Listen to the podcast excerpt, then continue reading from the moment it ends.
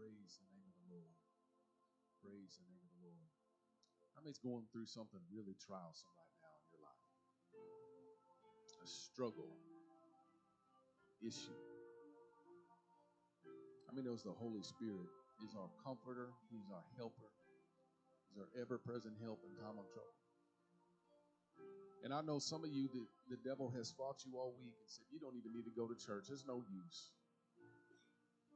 Knows what I'm talking about? The enemy can speak into our ears and he can say all kinds of stuff to get us all, get us off course, get us off our relationship with God because he realizes something. If we get off, if we're an island unto ourselves somewhere, he's got us right where he wants us.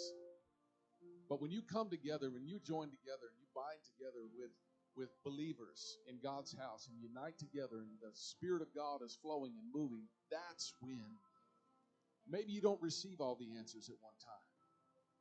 But there's peace, there's joy, there's strength in the presence of the Lord. How many knows what I'm talking? There's an enduring spirit that can happen in the presence of God. You can feel it, you can sense it. Amen. How many's ready to endure some things to the end? Amen. No matter how difficult, no matter how trialsome, you're going to endure till the end. Remain standing for a few moments. Thank you, Pastor Sander and team. Wonderful job as always. We are going to uh, finish out.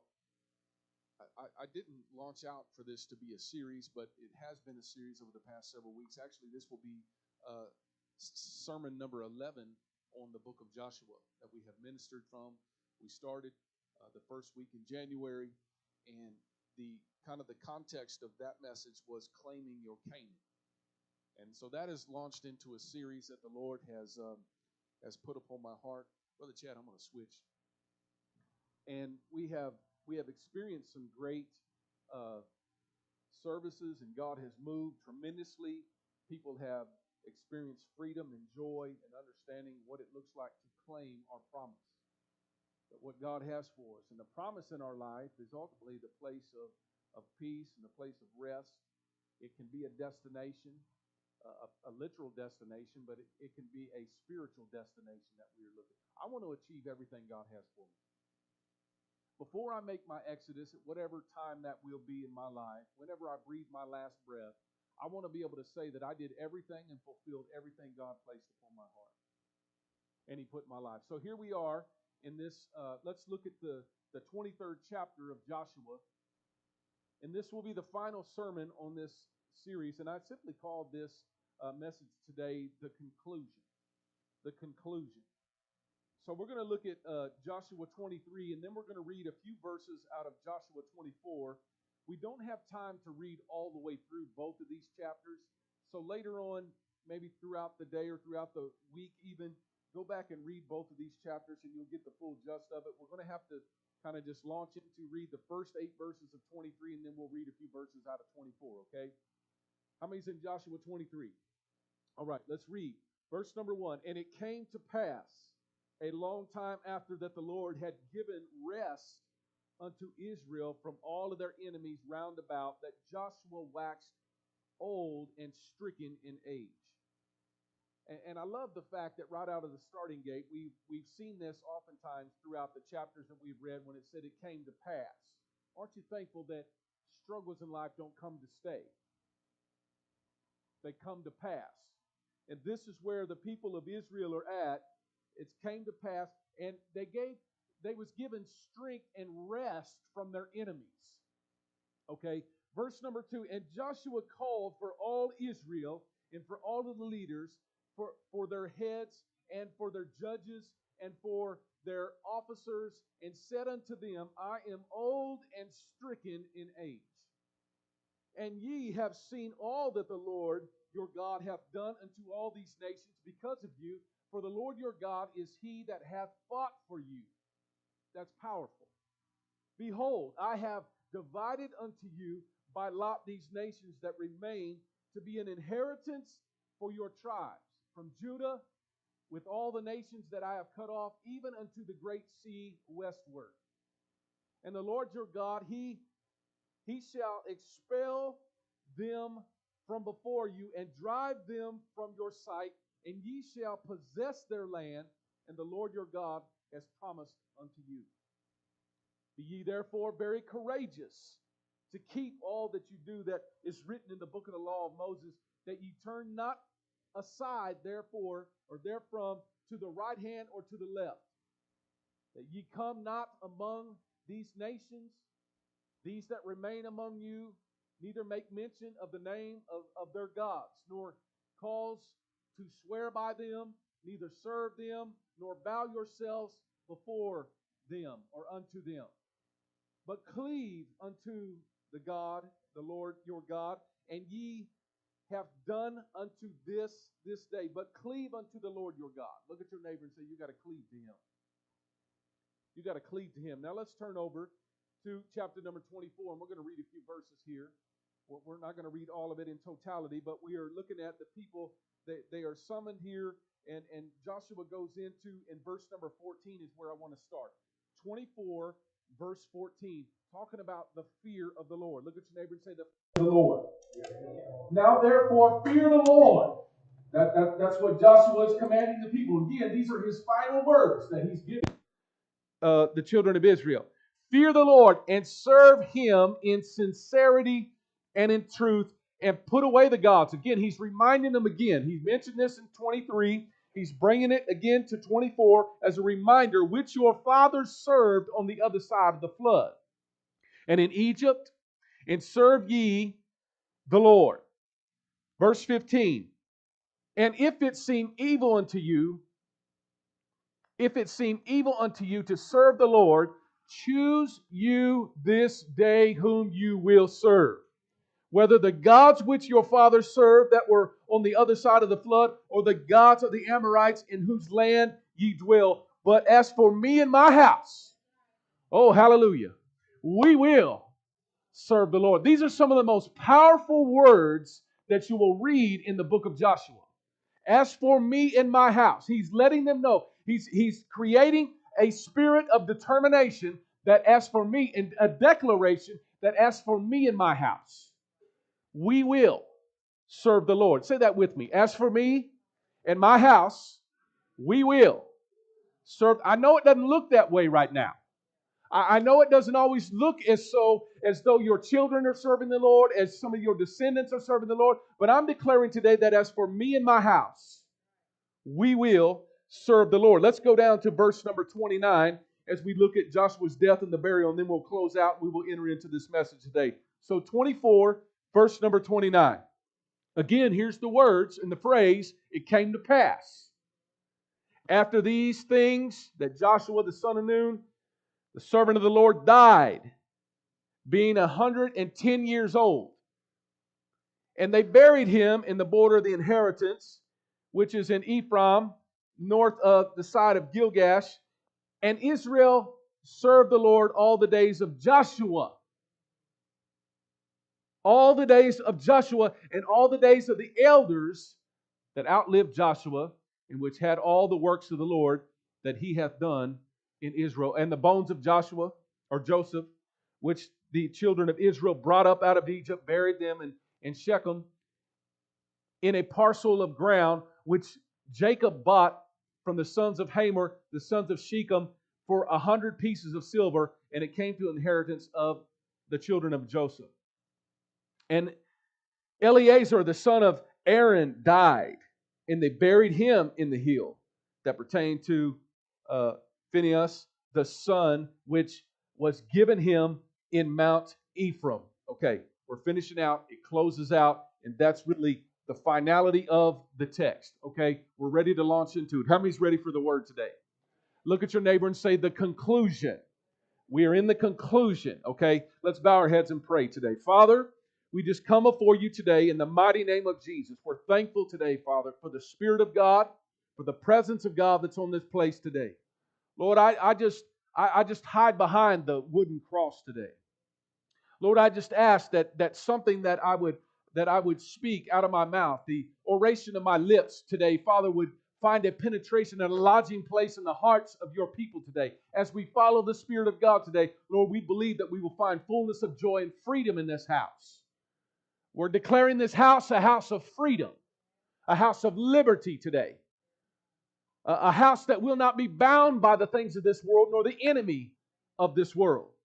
And so, Lord, we pursue after you. We want all that you have for us, and we're going to hear the conclusion. And we ask these things in Jesus' name. You must increase, and I must decrease. And everybody said, Amen and amen. You may be seated in God's presence. The conclusion. Look at your neighbor and say, The conclusion as you're being seated today. The conclusion. The conclusion. Now, out of the starting gate, verse 1 of our text in chapter number 23 tells the story of Israel, tells where they are up until this point. Israel has acquired the land that God had promised them. How many knows it was a promised land? It wasn't a mistake, it was a promise. It wasn't something that they just happened upon. This was a promise that God had set aside for them. Can I tell you, the things that God has for you in your life are not just by happenstance. There's promises that God has out there for each and every one of us. So, this promised land, they had they had followed the Lord. They had a faithful leader by the name of Joshua, and we've read about him over the past several weeks. We've talked about Caleb and his tenacity and, and desiring the land last week and his plot, his portion. And all of us have a portion, all of us have a place and where God wants us and the blessings upon that. So now Joshua is old and he's preparing to die. He's preparing to make his exodus. And before he leaves, however, he has something to tell the people about serving the Lord. And so he calls two meetings. In chapter number 23, he calls the meeting of the elders and the leaders of the people.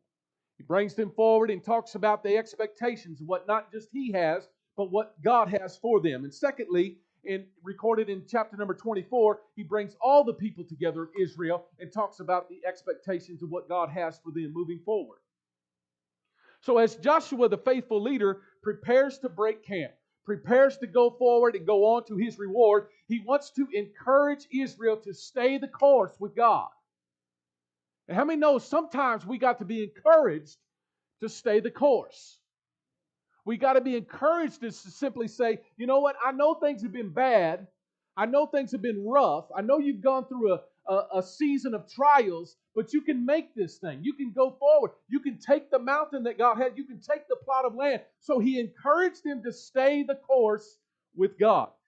He knows that the old guard, that is, those that that knew himself and knew Moses were swiftly dying off. That generation was kind of passing away. As you know, he knows that a new generation is coming along, and, and they had not seen all the miracles. They had not seen all the signs. They had not seen all the wonders that had taken place. And, and before he dies, he wants to remind them of the God that they serve. I'm thankful that oftentimes I'm reminded of what he's done in my life. Have you ever just sat back in a, in a reflective moment and just remembered what God has brought you through? Not where you are now, because sometimes where we are now in a bad situation can skew us to not understand where God's wanting to take us. So He's got to rewind the tape. How many remember some old VHS tapes when you had to hit the rewind button on that crazy thing and you go back and you, you try to find that place where you was at. And sometimes God's got to take us back to a place where we went through very, something very trialsome to understand He did it before and He can do it again. Somebody say Amen. So he, they showed him, they, they were taking him back to a place in their mind to reflect upon the goodness of God. He was cluing them in on some things that God had brought them through in their life. So we live in a day, you understand, when many have forgotten about the glory of God. Many have forgotten about the glory of God. Many have forgotten about the power of God and the promises of God to those that, listen, to those that have known such things, they are becoming very few by the day. The promises of God. People are passing away. The elders of the churches are passing away. The people that have had real great experiences with God are passing away. They're becoming fewer by the day. So we need to be reminded of the goodness of God in our life. We need to talk about them often. They need to be upon our lips. Our, our children need to be exposed to the power of God. We need to be, they need to be exposed to the power of God. They need to be in the presence of God. I, am a big advocate of this. Listen, I had a parent that uh, recently came to me, nobody in the church, somebody, somebody you probably don't even know, that, that came to me and says, uh, you can't keep them from the things in the world forever. You can't keep your children, because I was talking about them about being separate from the world and, and how we need to be on guard for our own children's lives, you understand. We need to be on guard for their spirit. And they said, you know what? We just can't keep them from the world forever. They're going to dabble in and they're going to get into things. Listen, I agree, but here's the thing. But you better give them a good, steady dose of the people of God, the presence of God, and the power of God to push back on the apostate in this generation. Listen, we can't just throw our children to the wolves and expect them to fend for themselves when they need to be equipped with the armor of God. We can't just say they'll figure it out because how many know sometimes they don't? Sometimes they go astray. Sometimes they got bigger voices in their life. And listen, I don't know about you, but not just standing on a platform with a microphone today, but I want to be the biggest voice in my children's life. They may not agree with me, but in, in, at some point, when there's a reflective moment, they will say, Dad was right because the Bible's right. Somebody say amen. So we see here that Joshua is in a place of concern. Look at your neighbor and say concern. Number one point Joshua's concern. What was his concern, Pastor? His concern was drifting. Drifting. How many's ever been on a boat that the motor went dead or you just kind of turned it off for a little bit and you was going to do some fishing out in the ocean or out in the lake somewhere. And all of a sudden the wind starts to kick up a little bit and you start to drift. And sometimes you don't always drift in the direction you want to go. And here's we are joshua's concern with the children of israel is drifting okay? So as joshua nears the time of his departure, he sees some things beginning to happen in the lives of the people of Israel. He sees things that he does not like. He has some concerns. Anybody have some concerns today? So, so like, like any good leader, he feels the duty to point out the things that the people uh, that they're doing in his life. So he, he's given some famous last words. And number one, he fears this. He fears complacency amongst the people. You know, the old saying, when the cat's away, the mice will play. How many parents know what I'm talking about?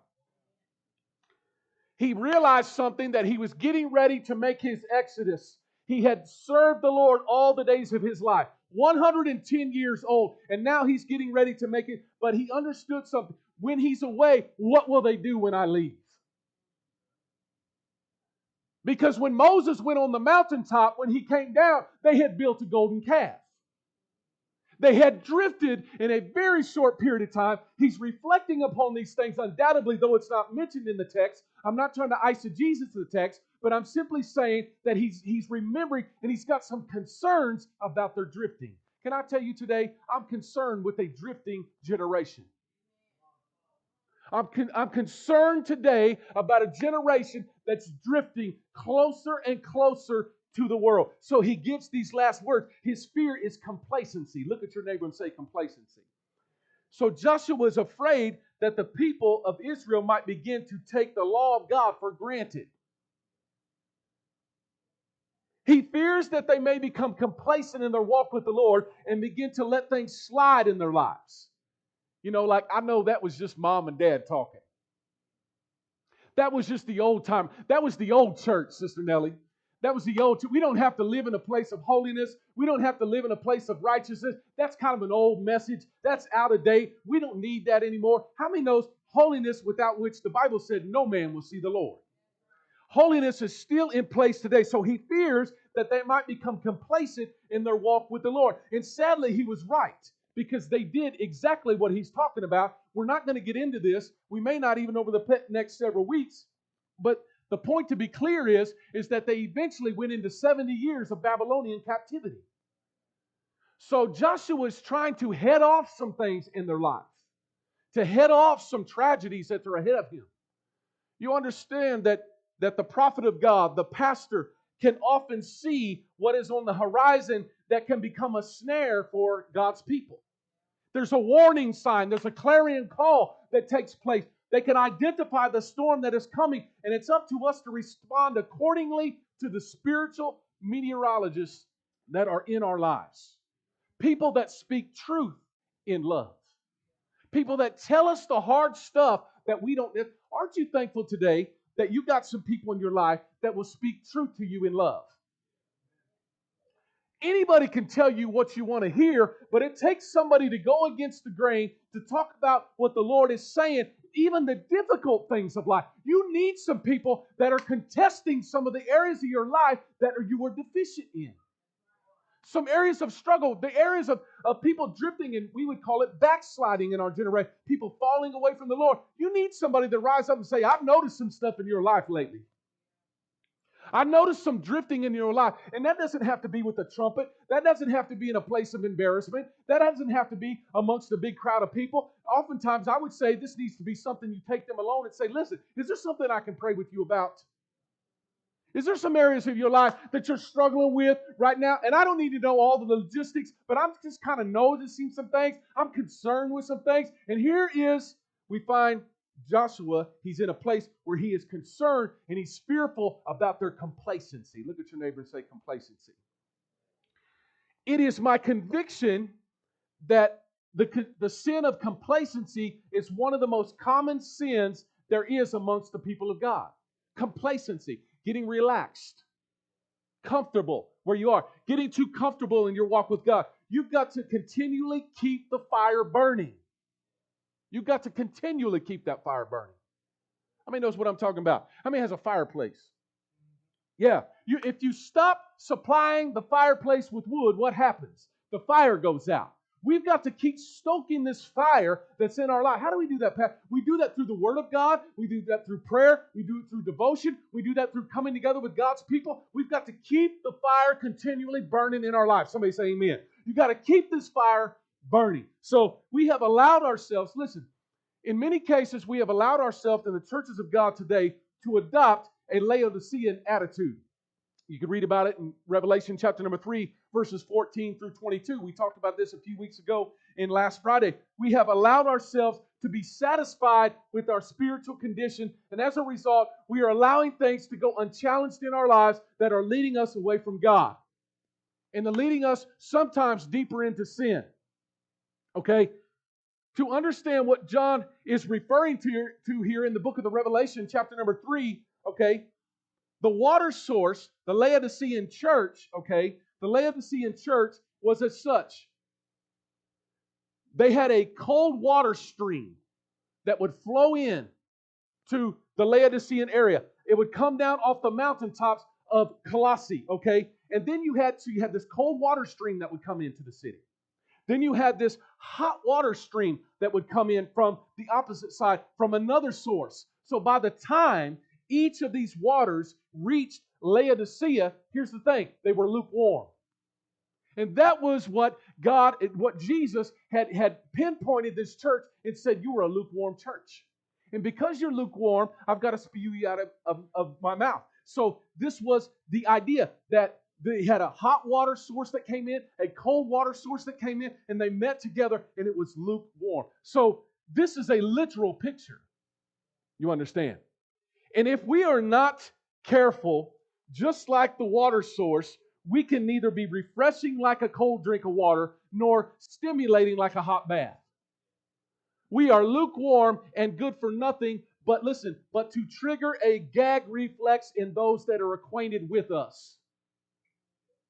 Because you're not cold, because you're not hot, because you have not made up your mind, I've got to spew you out of my mouth. And Jesus said, I wish you were cold. I wish you would do these things. And I wish you would just simply come to a conclusion. But because you have not, I've got to spew you out of my mouth. Listen, spewing gives the idea of rejection. You can't see that any other way. It doesn't take a rocket scientist to figure out that when Jesus uses those language, he's talking about rejection. Listen, I don't know about you, but I don't want to be rejected by God. I want my life to stay kindled up. I want my life to be on track with God. I want to stay fired up. Listen, we got to stay on fire for God in our generation. And, and you listen, your drive is dependent upon your devotion, which will result in your destination. Your drive what, what, what makes you go every day? Well, I, am pastor. I got to work, and I've got things I've got to do. I've got school. I've got I've got different aspects of my life. Listen, no, seek ye first the kingdom. if, if you have a kingdom mindset, I want you to understand. Last year I preached a lot on the kingdom, and I'm going to hit that again this year. But I want us to understand we are we are not Jews nor Gentiles, Greeks. We're not black, white, red, whatever the case. We are a part of another kingdom. I said we're a part of another kingdom. And listen, we've got to be dependent upon our king if we are a part of another kingdom. So your drive is dependent upon your devotion, which will result in your destination where you ultimately are headed. So, the, and then he talks about, and then he's concerned with, he fears compromise. Or as one pastor, one, uh, my former pastor would call compromise. Compromise.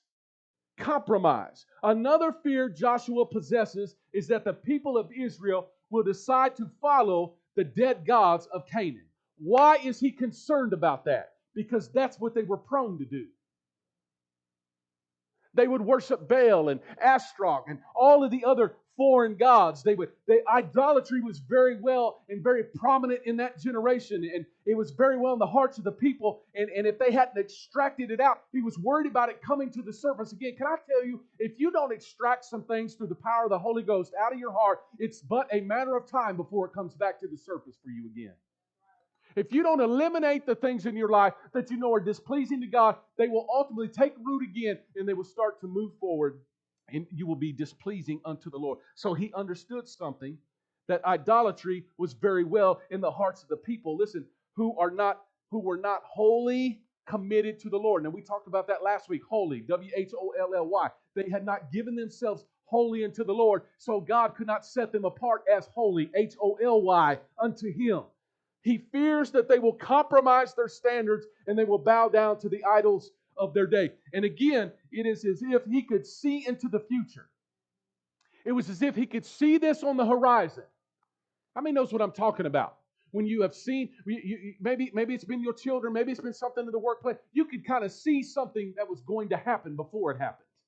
You could see the tragedy on the horizon. You could see what was going to take place, and what he was afraid of would happen, did happen. It happened 70 years in Babylonian captivity, where they was taken as slaves again.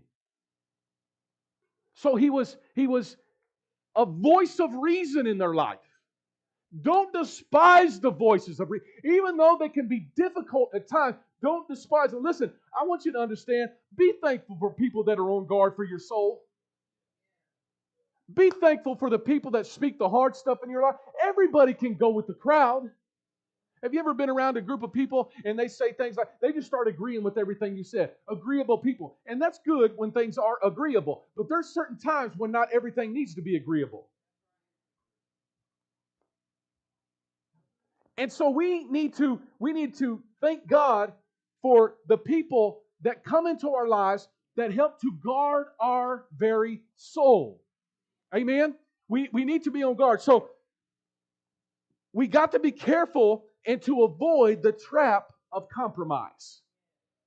Avoid the trap. First Thessalonians chapter number 5, verse number 22 says, Abstain from all appearance of evil. Abstain from it. Abstain from all appearance of evil. Don't even get near it. Don't play with it. Don't tinker with it. Don't hang out with it. Listen, Jesus hung out with sinners, but he did not follow them to their sin. He did not go to the miry places. He didn't hang out in the bars. He wasn't out doing various things. He wasn't out doing drugs with you. He wasn't out giving himself in certain ways. Listen, you've got to be careful to avoid and abstain all appearance of evil. And number, I want to say this too. He, he fears commitment. He fears commitment because he understands something. These people were very much on the fringe of what they believed and why they believed it. One minute they might be committed to God, and the next minute they were committed to something else. Listen, we've got to have a true, undefiled commitment in our life. He feared that the people would not come to a true place of commitment. Commitment commitment unto the Lord. It, it, it's, it's, he fears this commitment. He fears them not moving forward. He fears that their commitment will become cold and that they will not cleave to the Lord as they should. And once again, we see the history and the nation of Israel that Joshua was right to be concerned about this because they were not committed after he passed. And sometimes we can say things like, you know what? They're just a Debbie Downer.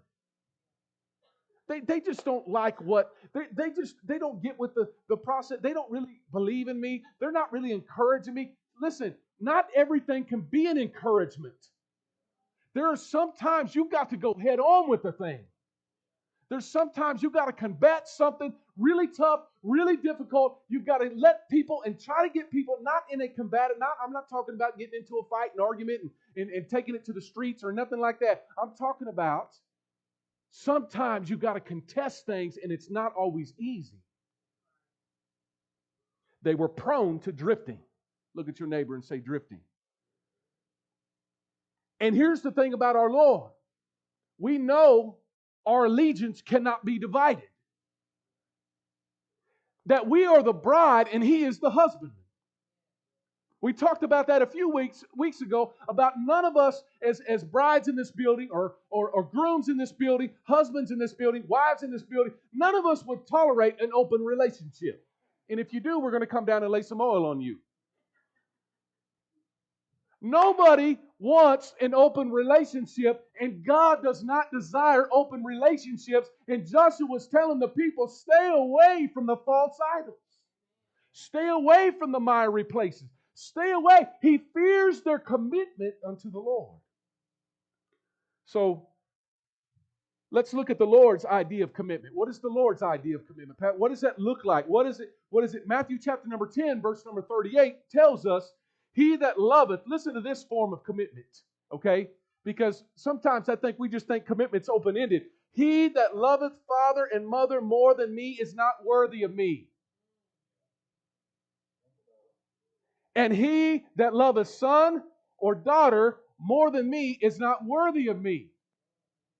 And he that taketh not his cross and followeth after me is not worthy of me. Do you see what the Lord is saying there?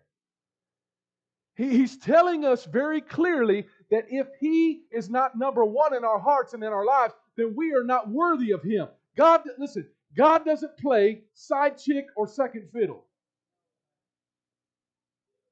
God does not play the role of the backup.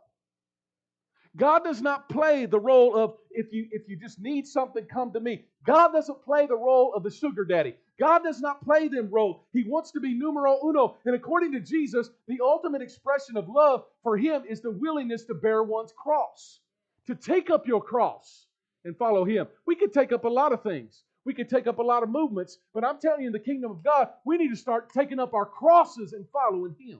We need to die to self on an altar and say, you know what, Lord, I'm going to give you my life, not just a little bit, but all of it, and I'm going to commit myself unto your ways taking our cross and following Him.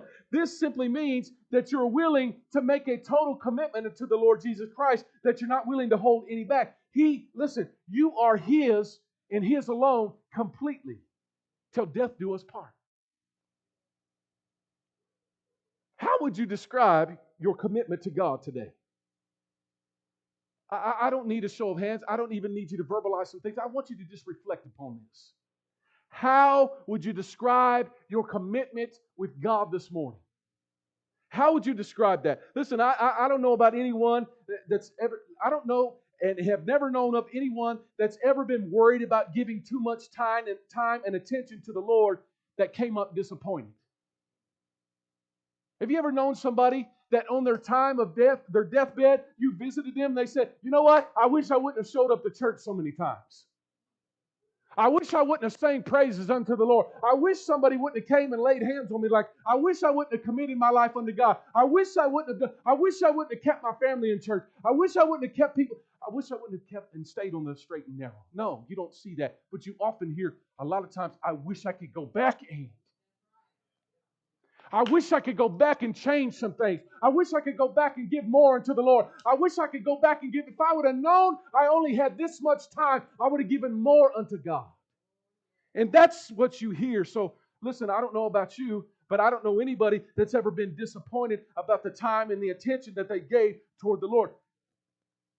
What I have found, though, is that people will sit back and they reflect and they'll say, you know what? I wish I would have gave him more more of my life, more of Him, and less of me.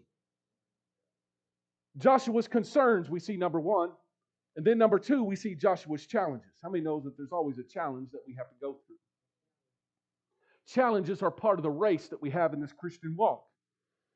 So we see this in, in, in, in, in chapter number 23, verses 9 through 16. And again, I would like for you to read that this next week in totality, if you would read it all the way through, through uh, chapter number 24. We see, we see the challenges that Joshua had. Joshua's challenge to the elders and the people to observe certain truths concerning God. His challenge is for them to look at what the Lord has done and is doing in their life. If they were to consider the Lord at all, He has done for them. Listen, they will live in a place of righteousness if they can just remember what He has done. That will keep you in a right place of thinking, remembering what the Lord has done. It will keep you on track. It will keep you in a place of righteousness. And listen, he wants them to also, in this challenge, Joshua's challenge, he wants them also to consider God's wrath.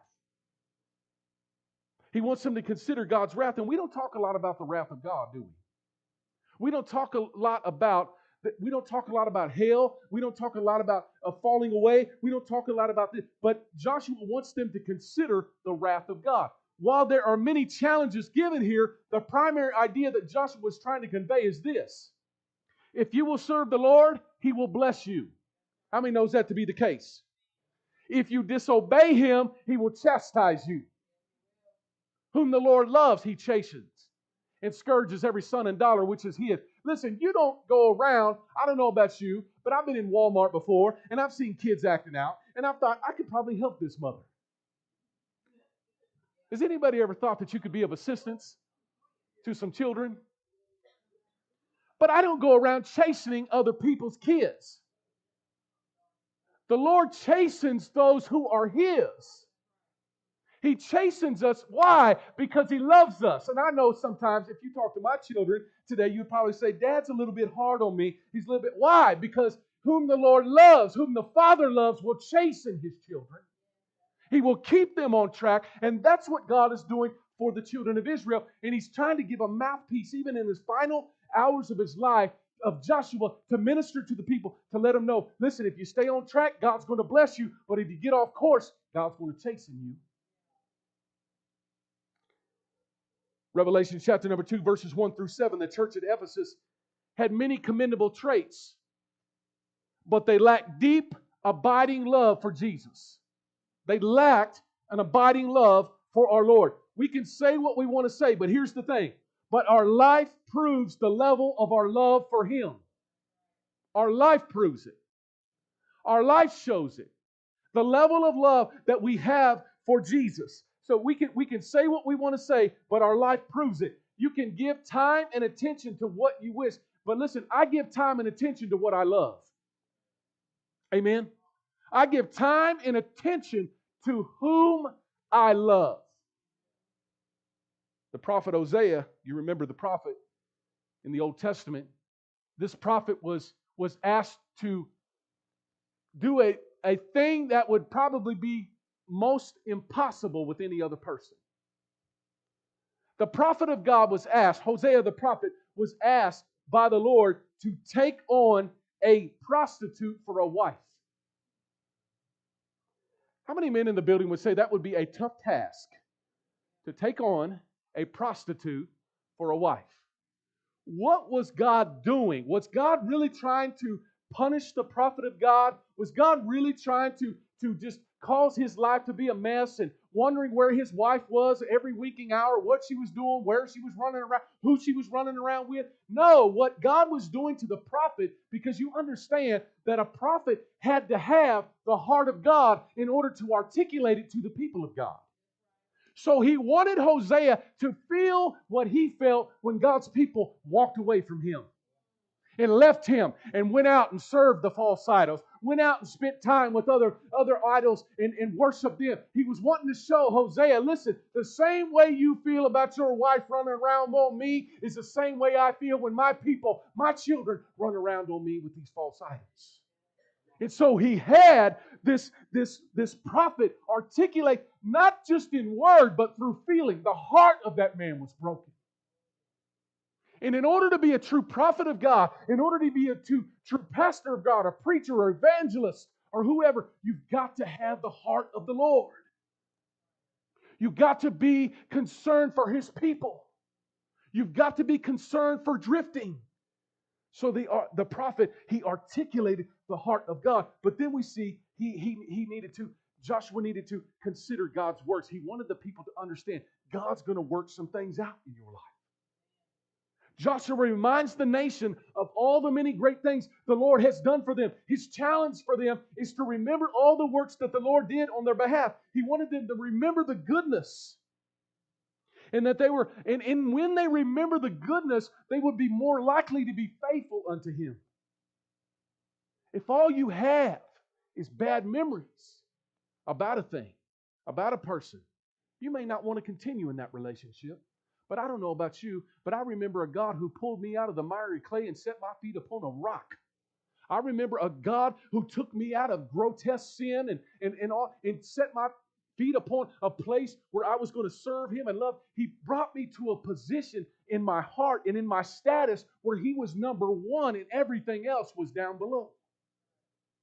He brought me to a place where I remember His goodness, and I've got to reflect upon it often because life is not always peaches and cream. Life is not always good. But listen, when life isn't good, God still is. When circumstances are not good, God still is good. His goodness is still for His goodness and His mercy is renewed every single morning. And I want to be faithful to my King because He's been faithful to me. How many knows what I'm talking about? So the works of the Lord on our behalf are great, a great motivator for our service. When we think, when we stop to think about what He's done and all the challenges that He has brought us through, it brings us into a deeper relationship. Listen, I can tell you sometimes, and the husband and wife would say this probably after the service, and they would say this maybe uh, as a testimony. You know what? We went through some hard times, but it made our relationship better. We went through some tough roads together. We walked this thing. We took hands together. We said, with God's help, we're going to get through it. And you did. And you're here as a result today. Life is not always easy, but the deeper you walk with a trial, some and tribulation, some issue in your life, that relationship grows stronger. Then we see we need to consider God's will. Consider God's will. Joshua tells the people that it's the Lord's will for them to clean up their lives and to walk and to serve Him faithfully. That's always God's will. So if somebody ever asks you at some point in your life, which they probably will, how do you know what the, the will of God is? Say, the will of God is for you to walk faithfully before the Lord. See, we want to hear something like, you're going to pastor someday. You're going to be an evangelist. You're going to go to Africa. You're going to you're going to go to you're going to go somewhere overseas and you're going to minister in some sort of capacity. We want to hear some big grandiose thing. But listen, what we need to hear is we just need to simply stay faithful unto the Lord. That's the call of God upon your life. And if you stay faithful, then everything else will work itself out. Faithfulness is a part of the fruit of the Spirit love, joy, peace, kindness, gentleness, meekness, faithfulness is what we need to focus on. So he makes the statement that he and his family will do just that. Look at verse number 15. This is one of my favorite verses in chapter number 24. It says, And it's, if it seems good and if it seems evil to you, if it seems evil unto you to serve the Lord, choose this day whom you will serve. That is something that should reign and reside on the doorpost of our heart, that it is whom we serve. He's telling the people, as for me, it's a declaratory statement that he's saying, I can't speak for you. I can't speak for your house. All I can say, as for me and my house, we will serve the Lord. And that's what we have to have. So he makes this statement, and the people respond by expressing their desire to serve God because of his greatness and because of his blessing. Now we know it doesn't last long. But I want to challenge us today by reminding us that talking about serving the Lord is not just good preaching material. It is the will of God for our life. He wants you to search your life and to destroy anything in it that hinders your walk with Him. He wants you to clean to be clean and to make that commitment to serve Him and Him only. Notice Joshua's attitude toward this situation. He tells them what they should be doing. Then he tells them that regardless of what they do, I'm going to serve God. And you know what? I would bet you there's some people in your life right now, and we don't need to do this in a nasty way, but there's some people in your life right now that you need to let them know and remind them that you serve the Lord and that regardless of what they do, you're going to serve God. You've got to have that declaratory statement for yourself, but that's what you need to remind some people in your life because you keep drifting because you keep hanging out with the wrong people. You keep being cast by every wind of doctrine, carried off away, doing different things, and your mindset becomes skewed. And listen, you've got to come up with a statement. You've got to say, like Joshua, regardless of what you do, I'm going to serve the Lord. The sad fact of the matter is that not everyone is going to serve the Lord in total commitment. Some will not understand your level of commitment to the Lord. Have you ever had somebody say that to you? Why do you go to church all the time? Is that right? Why? And, and, and, and you know, sometimes I got to be very careful because your pastor needs prayer too. I thought about asking him, why do you go to the boat all the time? But I don't say that. Why are you at the Chiefs game every time it's the, the, the stadium's open? Why are you at Walmart all the time? You're meddling, Pastor. No, I'm saying sometimes people don't understand true commitment to your God they won't understand why you can't miss a Sunday because that is your pick me up for the week. That is your fuel to get through Monday through Saturday. And you've got to be amongst God's people. And if you don't get here, I don't know what I'm capable of doing if I don't make it to church. How many knows what I'm talking about? Am I talking to some saved people, sanctified, filled with the Holy Ghost people today that understand the words that are coming out of my mouth? That if I don't come to church, I don't know what's going to happen. I've got to get to the house of God amongst the people of God to allow the presence of God to enter into my life so I can take it out into a world that's crazy. And they're going to try to get you off path in some sort of way. So I've got to be in God's house so I'm tolerable to society. Praise the Lord. We need to go home and we need to call some people and tell them after service today, you need to be in God's house.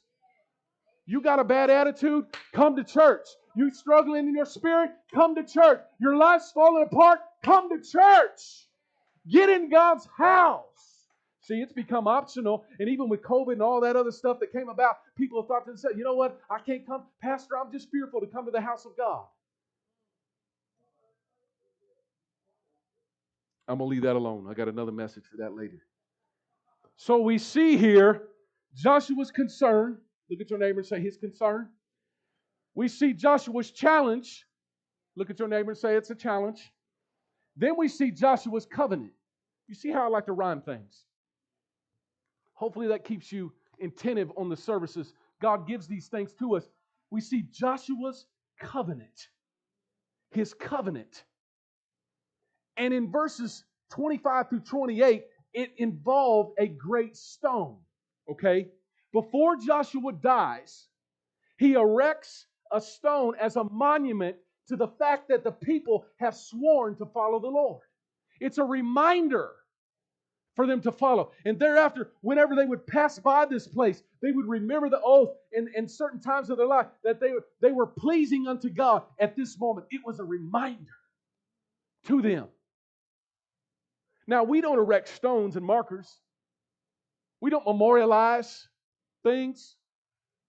I tell you, oftentimes in my mind, I reflect a lot upon the things of God, and I know you do as well. I reflect a lot upon the promises of God. We don't erect stones, we don't erect markers and to memorialize the oath of the Lord, but every now and then we need to remind ourselves and, and others around us of our commitment to the chief cornerstone. We need to remind people of our promise, we need to remind him of our commitment to our chief cornerstone. We need to remind him of those. Listen, I don't know about you, but He's my Redeemer. Anybody know what I'm talking about? Did He redeem you out of something? Did He redeem you out of out of the pits of hell? He is my Lord of peace. Anybody need peace today? Anybody need the peace of God that passes understanding? He is my wonderful counselor. He is my healer.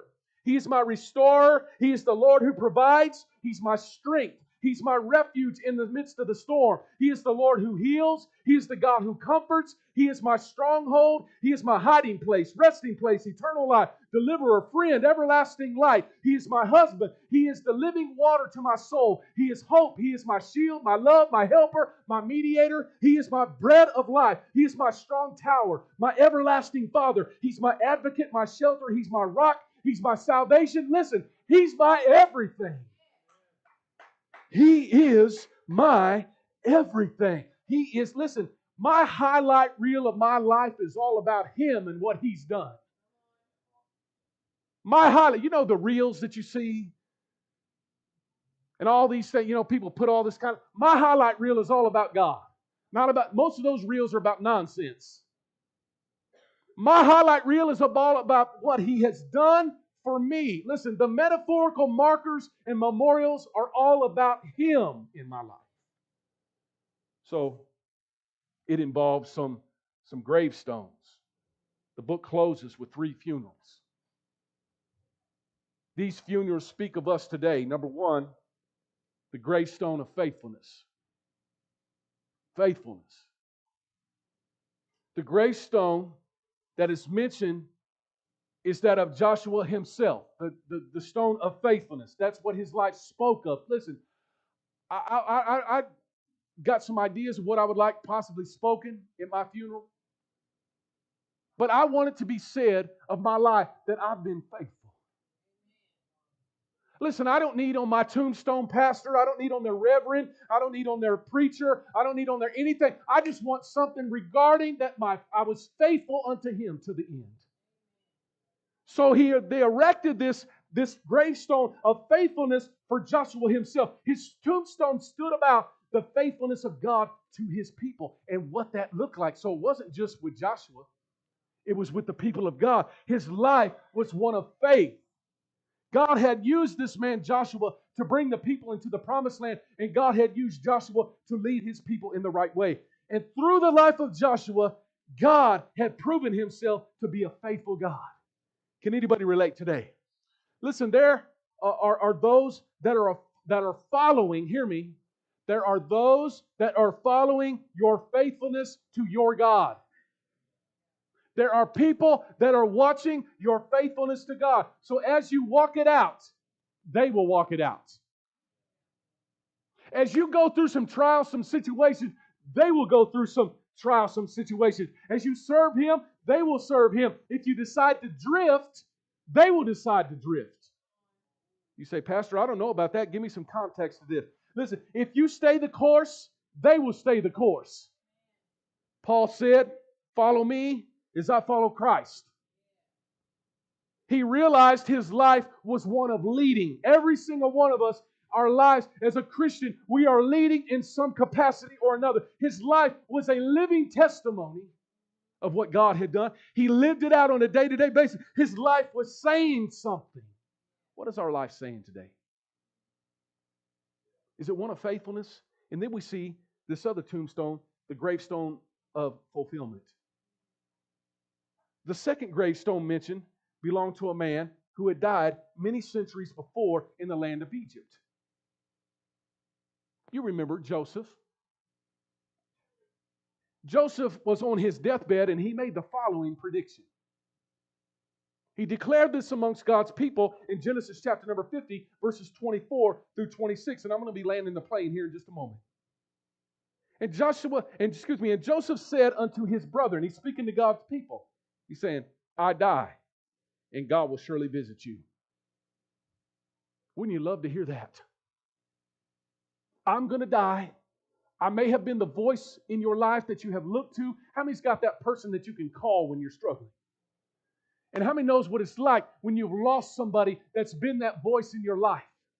All of us got those people, whether they be our parents, whether it be a minister, whether it be somebody in our life. And he's saying, Listen, I, I, I know that you're going through some things. I know that you've dealt with some stuff. And Joshua said unto his brother, I die, and God will surely visit you and bring you out of the land unto the land which be sworn by to Abraham, to Isaac, and to Jacob. And Joseph took an oath of the children of Israel, saying, God will surely visit you, and ye shall carry up my bones from henceforth. So Joseph died, being 110 years of age. Who else died at 110? Joshua. Two men lived the same amount of years, had a tremendous walk with God, were faithful to the Lord. So Joshua died being 110 years of old, and they embalmed him, and he was put in a coffin in Egypt. Now, several hundred years later, a grave is dug. A coffin is lowered, and the body is placed into the ground that was promised 100 years before. Listen, stand upon God's promises. What did we say a few weeks ago? His promises are yea and amen. He's going to put a stamp of approval. It's a sign sealed and delivered. If God said it, you can believe it, and it's going to take place. And all of a sudden, a couple hundred years later, it's coming to pass. And now they are digging this grave and they're getting uh, his bones ready, Joseph's bones ready. And it's almost like you could hear from, because sometimes people struggle with faith. Will it, will it really happen? Could it really take place? And I can almost hear Joseph from the grave saying, I told you so. Not in a negative connotation, not in a derogatory fashion, but just something to remind the people of God, I told you so, God will do it. I told you so, God will take you through it. I told you so, God's going to take you through that thing. His promises are yea and amen. So I can hear him say that the promise of the land is now here occupy this land. The promise of the land is yours. Take it. Now, let me have some peace and rest and go to sleep. So, the lesson here is that we serve a God who is able to make that which seems impossible a reality to his children. When he makes a promise to us to use and bless you if, if you will serve him, then you can count on him being able to do that very thing that he promised. Then we see another thing here. We see the gravestone of fulfillment, and then finally we see the gravestone of finality. He's bringing this thing to a close, or as I would say, to a landing strip. He's closing out his words to the people. The last gravestone marks the grave of Eleazar. Who was Eleazar? He was the son of Aaron, who was the first high priest that we know about in the Old Testament. His grave is the grave of finality. The death of Eleazar marks the changing of the guard in Israel. I mean, those we're experiencing in this nation a changing of generation, a changing of the guard. And that's why his, his voice was so important. That's why there was there was so I can I can almost bet you there was a lot of passion in his voice. Continue serving the Lord. Choose this day whom you will serve. So we see here this grave, this grave of finality. This grave is a grave of uh, for uh, Eleazar. It marks the changing of the guard. You're seeing the old timers. They're passing away. They're they're gone away. This is a reflective moment that Joshua is having right here with the people.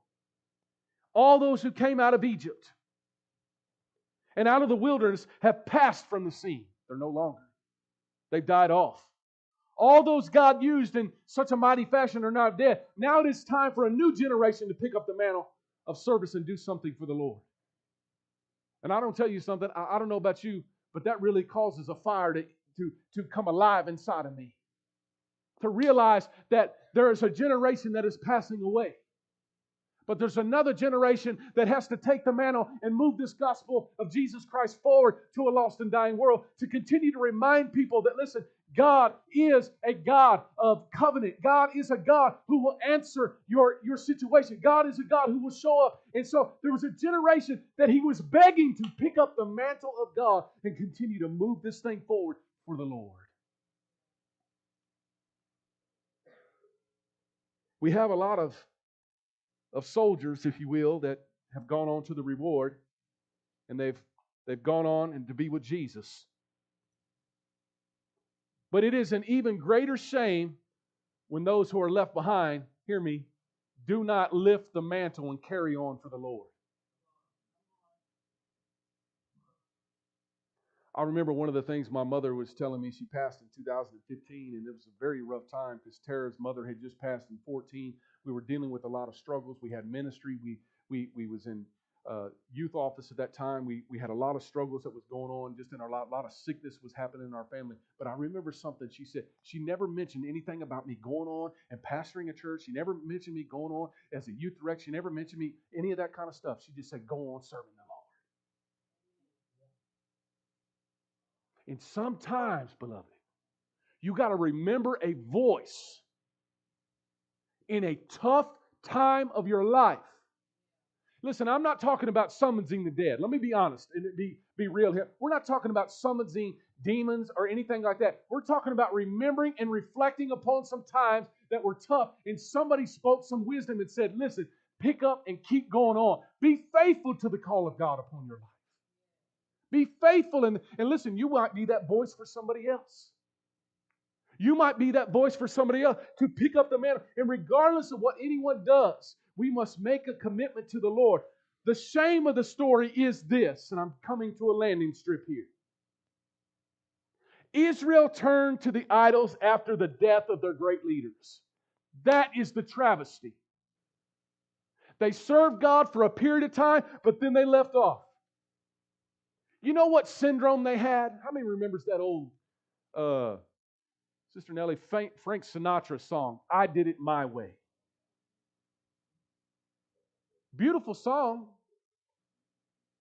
Terrible theology. They wanted to do it their way. They said, You know what, Joshua? You had a way that seemed right unto you, but I don't know if that will work for me, and I don't know if that will work for my generation. Can I tell you, God surpasses all generational nonsense? You know, everybody says things like, oh, well, my generation, they didn't understand. They didn't deal with what I've dealt with. Listen, I'm going to tell you something. When you read the book of the Revelation, when you read stuff that went on in the book of the Genesis, listen, I'm going to tell you something. We have been through some hellish times in this world. And people have continued to serve the Lord. I don't want to sing, I did it my way. I want to sing, I did it His way.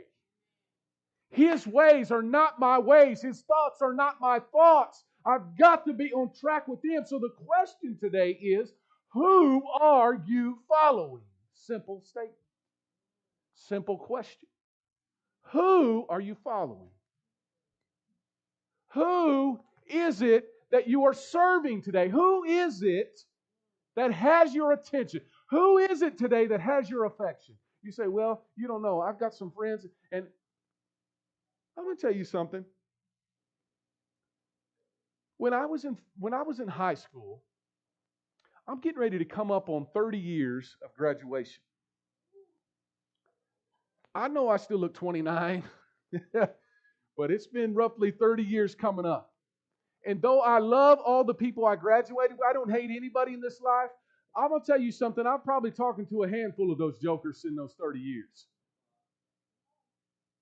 What are you saying? They will walk out on you so fast.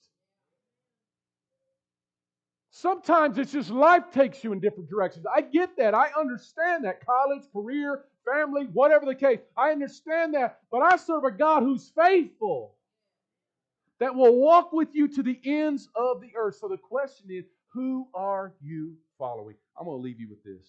Pastor Sander, would you come today, please? I'm going to leave you with this. Look at your neighbor and say, Who are you following? And if you want to, if you just want to sit there as a counselor for a moment, just sit and wait for their answer. Who are you following? Say that with me again. Who are you following? Who are you following? I, I, I, I was, was remembering and reflecting upon something. Have you ever heard the term Judas goat? Judas goat. Okay. A Judas goat is trained to blend in for the purpose of deception. A Judas goat. It's named after, obviously, Judas Iscariot, which the Bible always puts in place following his name, who also betrayed him. Always is attached to his name, Judas Iscariot, which also betrayed him. The goat, you understand, this Judas goat is trained to mix in with the other goats and to lead them around.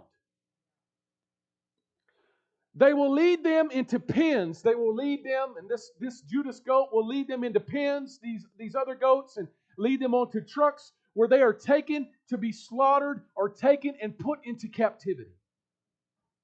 And once they arrived at their destination point, the Judas goat will jump out while everyone else gets trapped. He infiltrates the camp. He looks just like them, smells just like them, talks just like them, meows or whatever, just like them. Does all the activities just like they did. But at the very last moment, that Judas goat will jump out of wherever the pen, the back of the vehicle to get away from the situation. And here's what I want to say it's amazing what you will do what you will do if someone else is doing it. Like sheep led to a slaughter. We got to be careful. The Bible tells us to come out from among them and be ye separate, saith the Lord, and touch not the unclean thing. We got to be careful not to follow everything, everyone, everywhere at all times. We got to be careful. Listen, I don't know about you, I'm not into country songs, but you've got to stand for something or you'll fall for anything. You've got to stand in this hour. You've got to stand and be set and make a commitment unto God. And so Joshua's clarion call, you can stand to your feet today. Joshua's clarion call to the generation was fulfill the commitment that you have made unto your Lord, unto your God.